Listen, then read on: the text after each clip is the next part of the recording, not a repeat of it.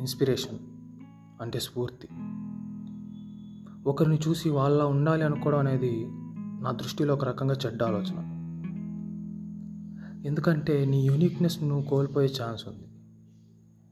ప్రపంచంలో నీ స్థానం ప్రత్యేకంగా ఉండాలంటే ఒకళ్ళ నుండి నువ్వు చూసి నేర్చుకోవాలే కానీ వాళ్ళలా ఉండాలి అనుకోకూడదు. ప్రపంచం దాకెందుకు? నీ జీవితంలో ఉన్న జనాలకి అంటే నీ ఫ్రెండ్స్ నీ ఫ్యామిలీ నీ ఇరుగింటోళ్ళు నీ పొరుగింటోళ్ళు. వీళ్ళందరికీ నువ్వు స్పెషల్గా అనిపించాలి అంటే నీలా నువ్వు ఉంటేనే అది సాధ్యం.